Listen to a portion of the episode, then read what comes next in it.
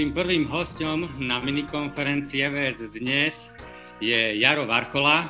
Jaro študoval filozofiu vedy v Oxforde, vyučuje na Univerzite Komenského v Bratislave biofyziku, robí výskum mozgu a vymýšľa inovatívne prednášky. A Jaro je v Bratislave. Ahoj Jaro, prepájam sa k tebe do Bratislavy. Ahoj. Ahoj Slavo, ďakujem za pozvanie. Zdravím. Ahoj, ahoj. Jaro, ty vyučuješ biofyziku a študuješ mozog. Čo to znamená, že študuješ mozog? Tak vo vede nič človek nedokáže sám, tak to znamená, že som súčasťou nejakého vedeckého týmu, eh, kde modelujeme istú časť mozgu, konkrétne hypokampus, ktorý je zodpovedný za pamäť a za to, aby sa nám ukladali eh, naše spomienky. Čiže niečo, niečo také to znamená. A prečo si si takú vybral také veci, že toto študuješ? Ale tak fyzika ma vždy zaujímala, lebo fyzika je exaktná veda v tom, že krásne opisuje svet v ktorom sme sa eh, z ničoho nič ocitli, že sme neboli a, a zrazu sme a sme sa ocitli v nejakom svete a fyzika sa snaží prísť na to, že ako eh, ten svet funguje. Ako aj Einstein povedal, že, že študovať tie najlepšie a najpodstatnejšie fyzikálne teórie, to je ako dívať sa Bohu do okien.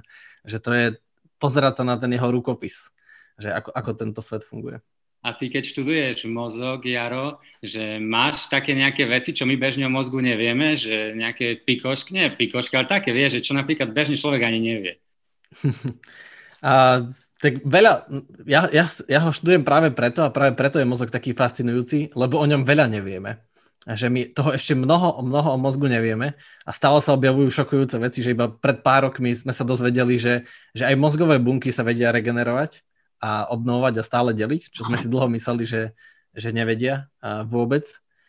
A, a, a naj, naj taký, že čo ma najviac fascinuje a čo stále nevieme, je, že ako, ako vzniká vedomie.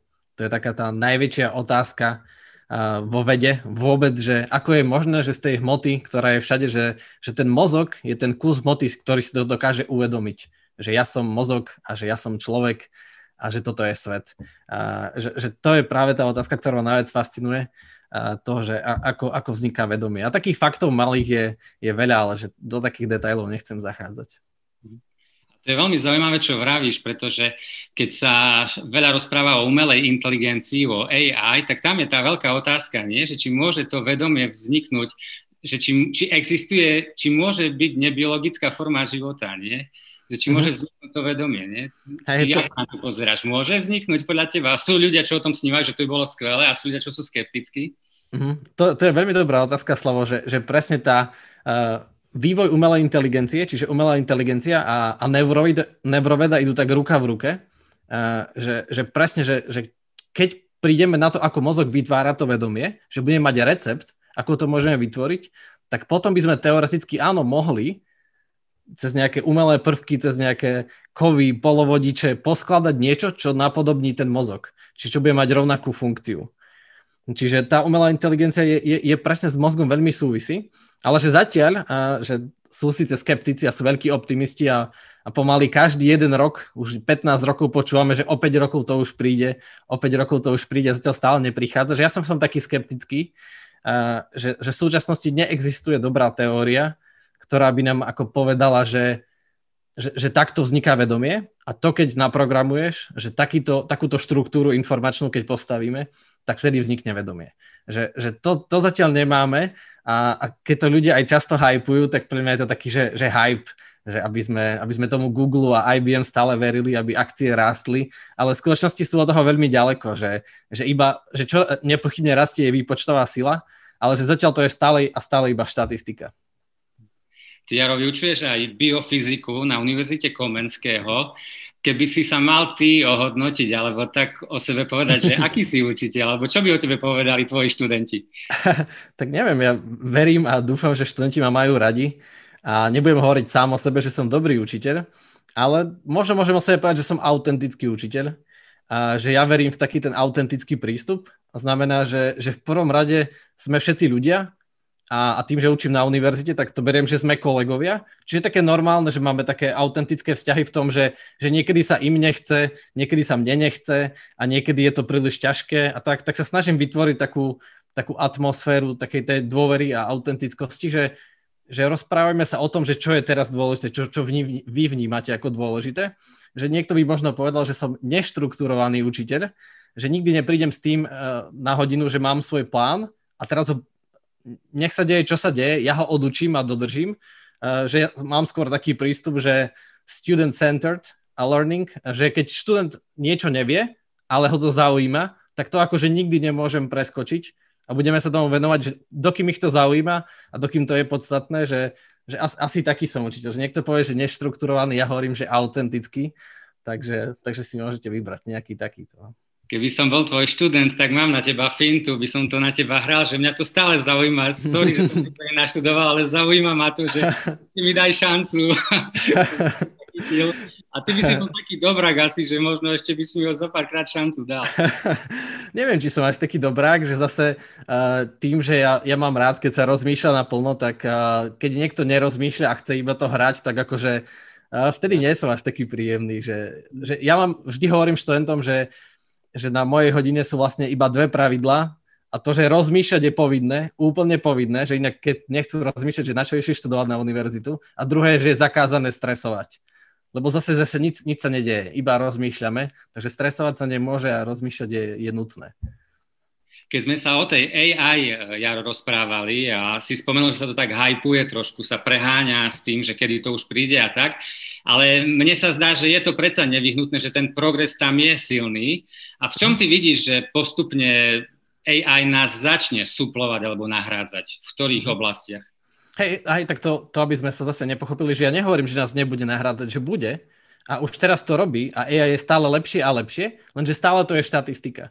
Že keď umelá inteligencia uvidí nejaký obrázok, napríklad medicínsky, nejaký, nejaký sken a má rozhodnúť, či to je nádor alebo nie je, tak už teraz je v tom, môže byť lepšia, ak je správne natrénovaná tá neurónová sieť, môže byť lepšia ako lekár, ktorý to robí 20-30 rokov. Že to áno, to môže, alebo že môže lepšie riadiť auto, Lenže stále umelá inteligencia stále nevie, čo je to nádor. Stále nevie, čo je to auto. Že jej chýba porozumenie. Že, že v tom, aby nadobudla vedomie a nejaké porozumenie svetu, ako máme my, že to je zatiaľ že úplne vylúčené, ale že áno, že bude nás nahrádzať a bude nás oberať v niečom o joby, a také tie mechanické, remeselné, že to dokáže čoraz lepšie. Ale, ale stále je to štatistika. Že stále iba príjme, naučí sa milióny obrázkov za sekundu, čo umelá inteligencia vie a človek nie, a vytvorí z toho nejaký, nejaký vzorec, nejakú štatistiku a podľa toho sa potom rozhoduje. Ale stále nevie ešte rozmýšľať. Poďme k tým jobom, k tej práci, keď si spomenul. Predstav si, Jaro, že máš 17-ročného syna a rozhoduje sa, že čo pôjde študovať a vieš, ako sa technológie vyvíjajú teraz, že asi ktorým smerom to ide, tak čo by si synovi hovoril, že toto chod študovať a čo by si povedal, že toto určite nie, že toto je slepá ulička? No, to, to, to je dobrá otázka. To sa študenti často pýtajú, že, že čo majú študovať a čo sa dnes oplatí. A, tak práve, práve by som povedal niečo také paradoxné, že, že, nech to je, že je to viac jedno ako niekedy. Že dneska už nejaký diplom, že z medicíny alebo správa, že už negarantuje dobrý job, ako to bolo niekedy. A v budúcnosti to bude ešte horšie. Že umelá inteligencia bude preberať joby aj v medicíne, ale to, ako som hovoril, nebude aj dokonca aj v práve. Že umelá inteligencia si vie prečítať tisícky a desať tisíce spisov a vie vytvoriť precedenci a, a rozhodnutie a nebude treba nejakých takýchto uh, nebude takých remeselných právnikov, re, remeselných lekárov nebude potrebné. Čiže ja by som poradil študentom, že nech idú študovať čokoľvek, ale nie sú v tom kompetentní že kompetentných ľudí, v zmysle, že ľudí, ktorí rozumejú veciam, že umelá inteligencia ich nenahradí. Ale ľudia, ktorí iba robia veci, tak umelá inteligencia AI ich veľmi rýchlo nahradí. Napríklad lekár, ktorý sa pozrie na nejaké príznaky a vie rozoznať 20 príznakov a dookola predpisuje tých istých 20 liekov, tak dnes už dokáže šikovný programátor takéhoto lekára naprogramovať za týždeň. Že takýto bude čoraz zbytočnejší, ale taký, čo má veciam rozumieť, kto rozumie, aké sú limity tej metódy, ktorá tá, ktorú tá umelá inteligencia použila, aké sú limity tých príznakov, akú váhu, kedy priložiť, že takýchto ľudí nenahradí. Čiže ja by som poradil tým mladým ľuďom, nech idú študovať čokoľvek, ale nech sú v tom kompetentní. Čiže pre mňa za mňa aj, aj filozofia. Ale niekde som počul, že najlepšie je študovať e, nejaký mix computer science a filozofie. Čiže informatiku a filozofiu. Že to je vraj top a ja musím uznať, že s tým celkom súhlasím. Že aj keď si robím fyziku a biofyziku, strašne často to zabieha práve do filozofie a do, do informatiky k počítačom. tak budeme ťa citovať, Jaro, keď sa nás niekto bude pýtať, že čo má ísť študovať a tak, tak povieme, že Jaro Varchola odporúča, 9 z 10 vedcov odporúčajú, že chodte študovať filozofiu v kombinácie s nejakou data science alebo niečo. Jeden, a, skôr jeden z desiatich. Jeden z desiatich? tak ja som iba jeden. A počkaj, nie sú kompetentní? Alebo čo? nie, nie, ale že často ešte, neviem, ľudia majú radi svoje odbory a Čiže Jasne. budú radiť ja. tie svoje. Jaro, počúvaj, chcem sa ťa aj spýtať, ty si vedec, si študovaný, študoval si na Oxforde, e, si veriaci človek, zároveň veríš stvoriteľa, vnímaš ti napätie medzi veda a viera? Uh-huh. No, napätie tu vždy je a vždy bolo, lebo či chceme alebo nechceme, všetci máme takú tendenciu používať ten koncept, že Boha medzier, to je znamená, že keď niečo neviem vysvetliť, že prečo sa mi toto stalo v živote, prečo to, že prečo je takýto svet, tak to akože, dobre, že nevieme to vysvetliť vedecky, logicky, tak povieme, že to Boh spôsobil alebo niečo nadprirodzené. No, takže na nejakom leveli sa to bije, ale zase na tom najpodstatnejšom, že keď ideme najhlbšie, uh, tak pre mňa sa to vôbec nebije. Uh, teraz som zabudol, že ktorý nositeľ Nobelovej ceny za fyziku povedal, že, že keď človek načrie do toho pohára prírodných vied, tak za začiatku to je, že samý, samý ateizmus, ale na dne, že na dne sa skrýva Boh. A to je presne, že keď dojdeme až tým prvotným príčinám, že čo bolo pred Big Bangom a prečo existuje niečo a nie nič a tak ďalej, že tam sa viera a, a veda nebijú, že práve sú idú v ruka v ruke, paradoxne, to si málo ľudí uvedomuje, že, že najlepší veci boli často veriaci a musia niečomu veriť. Čiže veda vznikla hlavne preto, že ľudia verili, že, že Boh stvoril svet a že tým pádom, že svet je zmysluplný, že to ich poháňalo.